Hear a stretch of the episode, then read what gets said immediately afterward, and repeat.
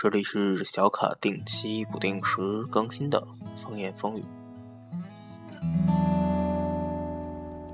Starry, starry night. Paint your palette blue and gray. Look out on a summer's day with eyes 今天是二零一四年的十二月五号，周五，距离圣诞节还有十九天的时间。在平常的生活中，小卡很少对于时间、对于数字会这么敏感。换句话说，小卡其实是对于时间、对于数字没有什么概念的这样一个人，很大条在这方面，经常会记错日期，会颠倒日期，更别说跟朋友相识的时间了。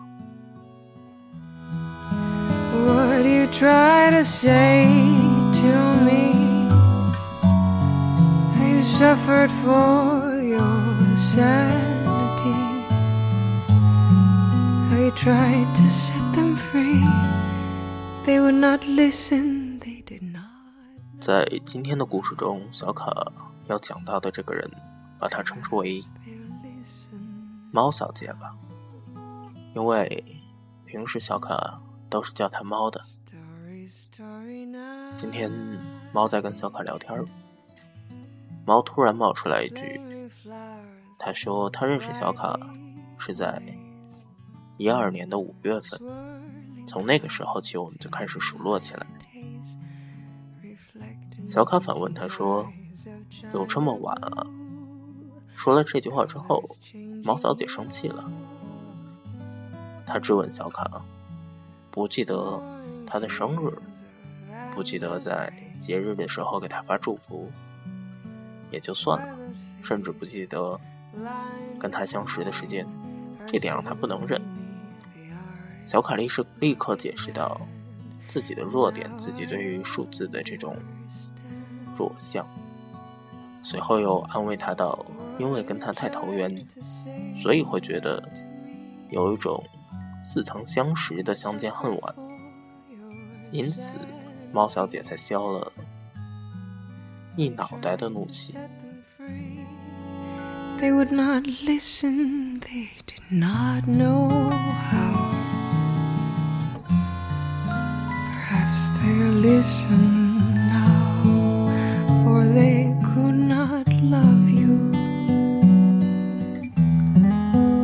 still, your love was true. no hope was left inside 小卡记得这样一点：小卡最初和猫小姐的熟识，是因为猫小姐从另外一个朋友处得知了小卡是巨蟹座的。猫小姐就跑过来跟小卡玩，跟小卡自我介绍，说她是双鱼座。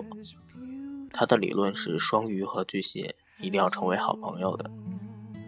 于是我们就因为这个莫名其妙的理由，成为了朋友，成为了死党。在稍微熟络之后，猫小姐就恋爱了。她那个时候就跟小卡要求说，让小卡给她准备红包。当时小卡是这么跟她说的：说从那天开始，就一天给她攒一块钱。等到他结婚的时候，就拎着一大袋子的硬币去参加他的婚礼。猫小姐当下就同意了小卡这个浪漫的想法，以至于今天猫小姐在盘问小卡的时候说：“你忘记了时间，那你去数硬币啊？”小卡只能如实的告诉他说：“这件事儿坚持了不到一个月，小卡就放弃了，因为每天要去找硬币是一件很麻烦的事儿。小卡是个很宅的人，不怎么出门，因此没有那么多的硬币。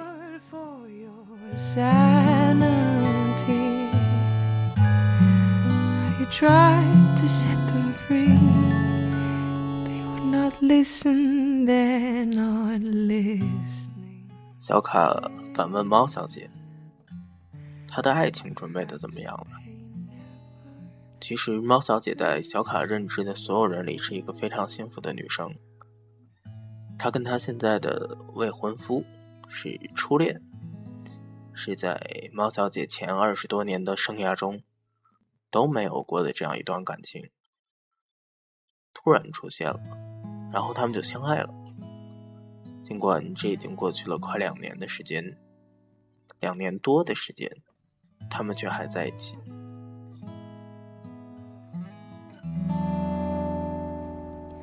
Starry, starry night. Paint your palette blue and gray. 小卡仍然记得猫小姐刚跟小卡认识的时候是没有谈恋爱的。我们两个一块去鄙视另外一些谈恋爱的朋友，我们嘲笑着他们没有自由。那个时候的猫小姐是非常自由的，非常。man 的这样一个女生，经常走在路上会对我们上下其手。出去一块玩的时候，她也会要求跟我们睡一间房，让我跟另外一个男生挤在一张床，让她自己睡另外一张床。说这样可以聊天，可以增进感情。直到有一天，我们约毛小姐出去玩。猫小姐说要订两间房的时候，我跟另外一个朋友就开始质问她。在质问之下，得知猫小姐恋爱了。自那以后，猫小姐变得非常女人。我们一块儿去唱歌、去喝酒，猫小姐都会在接到一个电话的时候，就跑到 KTV 的外面包厢外边去接。从那以后，猫小姐再也没有跟我们熬到过半夜两三点，再也没有参加过我们的每次酒喝完酒之后的第二摊儿、第三摊儿，也没有跟我们去网吧包过夜了。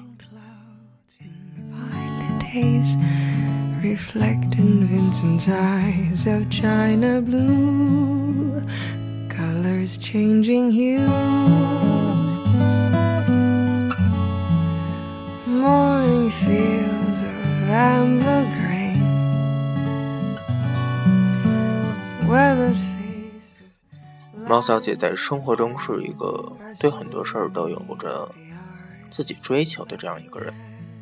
她一旦认定什么事儿，就一定会一条道走到黑。我想爱情也是这样吧。小卡的记忆里，没有听猫小姐说过几次她跟男朋友吵架这件事儿。有一次，小卡禁不住问他说：“你们因为荷尔蒙分泌的这段甜蜜期应该已经过去了，应该是可以看到对方缺点的，而且你们还是异地。”猫小姐说：“那个男生对她的好，只有她知道。”从那以后，小卡再也没有问过猫小姐这方面的感受，因为小卡知道。这个人被猫小姐认定了，猫小姐认定的事儿是很难改的，除非哪天这个男人出柜了，又或者他跟别的女人突然结婚了。后来小卡也不想知道这个男人是对猫小姐怎么好的，因为小凯认为，即使猫小姐叙述出来，小凯也理解不了。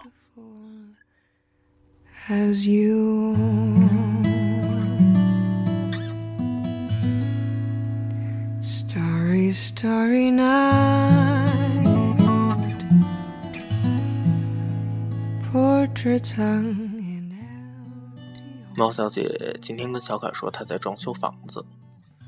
等到房子装修好了，他准备一六年结婚。小卡为她高兴。但同时有点小悲伤。小卡突然觉得，毛小姐如果结婚了，可能就真的要再见了，又或者她就变成了张太太、李太太、王太太之类的，她不再是我们那个固定的三人组织里面的猫小姐了。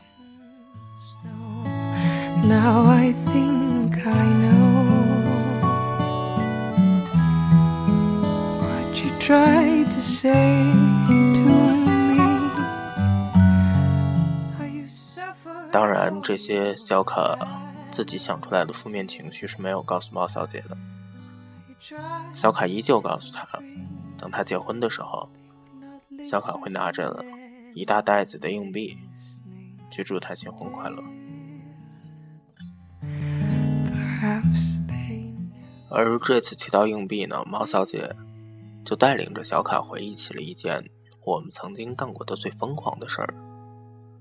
有一段时间，猫小姐突然对穷游上了瘾，以至于有一天她来约小卡，让小卡陪着她，每个人只带一百块钱，然后我们俩就坐上了一辆大巴，去当地的一个旅游景点。在我们坐上大巴，一个人交了四十块钱的车费之后，我们俩意识到，我们放下了银行卡，没有带现金。以至于我们这一晚上只有四十块钱了。小卡跟猫小姐坐的是下午三点多的大巴，赶到旅游景点已经晚上七点多了，景点关了门我们便开始在景点的门前溜达，溜达到凌晨一点。猫小姐说她困了，我们就去问住的地方。毫无疑问，我们的四十，我们能用的四十块钱。什么也住不起，因为那个旅游景点是非常古色古香的，甚至找不到一间网吧。于是猫小姐就盖着小卡的衣服在街上，在街上的长凳上开始睡。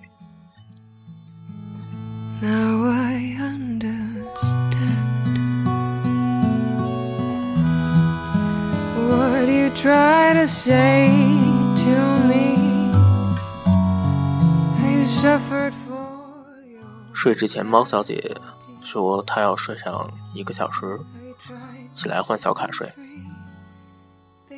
但过了两个小时之后，小卡看猫小姐依然睡得像一只鸭嘴兽。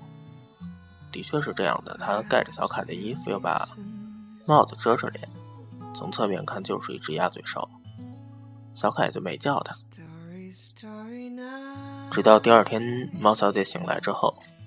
他就开始抱怨小卡，他说他的颈椎早晚会出问题，说他的腰椎也因为这一晚上损伤了不少。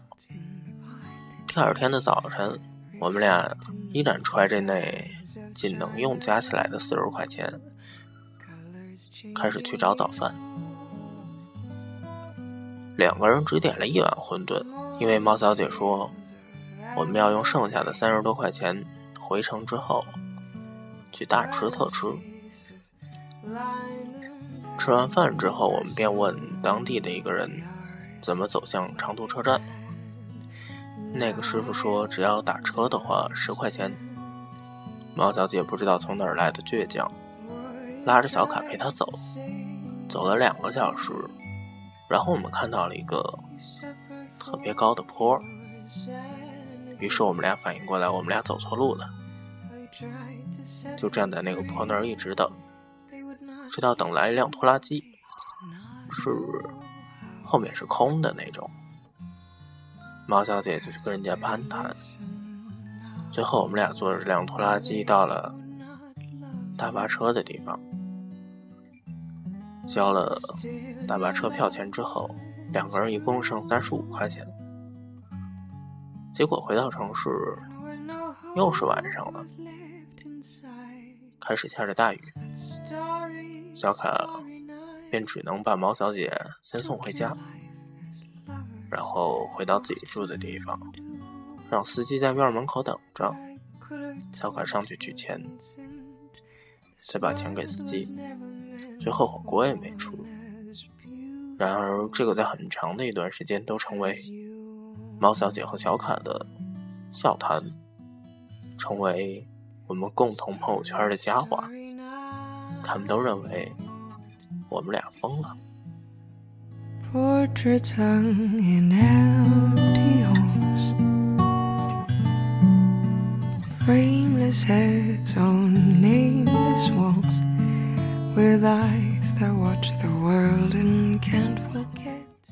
当然，这件事是在猫小姐谈恋爱之前，在天还很热的时候，跟她谈了恋爱。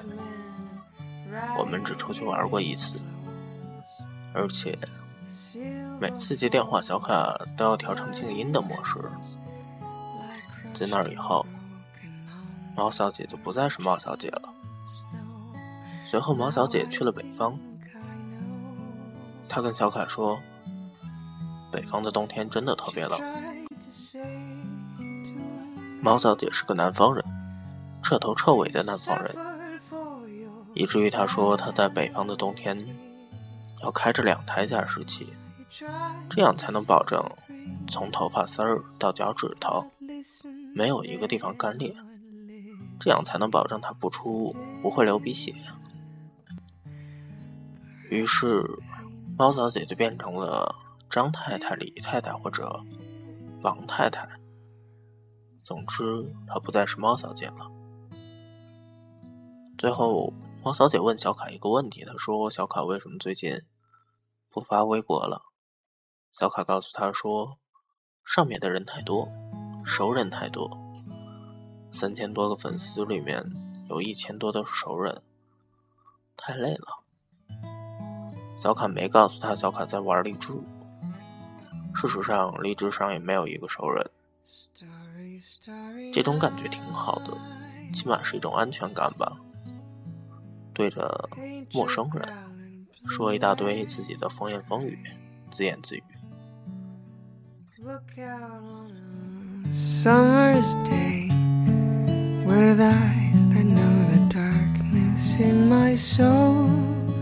Shadows on the hills Sketch the trees daffodils 当然，八卦的猫小姐并没有放过小卡的感情问题。小卡告诉她还是老样子，猫小姐就明白了，小卡依旧是单身。小卡是个很懒的人，应该说除了空气。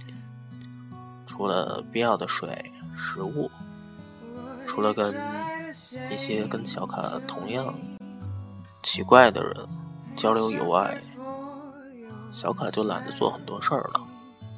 比如说去认识新的人，比如说去参加一大堆有新朋友的聚会。小卡觉得，尤其是在冬天，去认识一个新的人是一件很累的事儿。在冬天，人就该做一只猫，就该睡觉了。其实小卡想说，如果你喜欢一个奇怪的人，小卡就是挺可爱的。节目的最后，小卡说：“今天一天都干嘛了吧？今天一天开着电脑看了一天的美剧。”是一个小卡追了好几年，仍然在追的。最后又把昨天更新的忘了看的《火影》看了两集，然后小卡就一直发呆到现在了。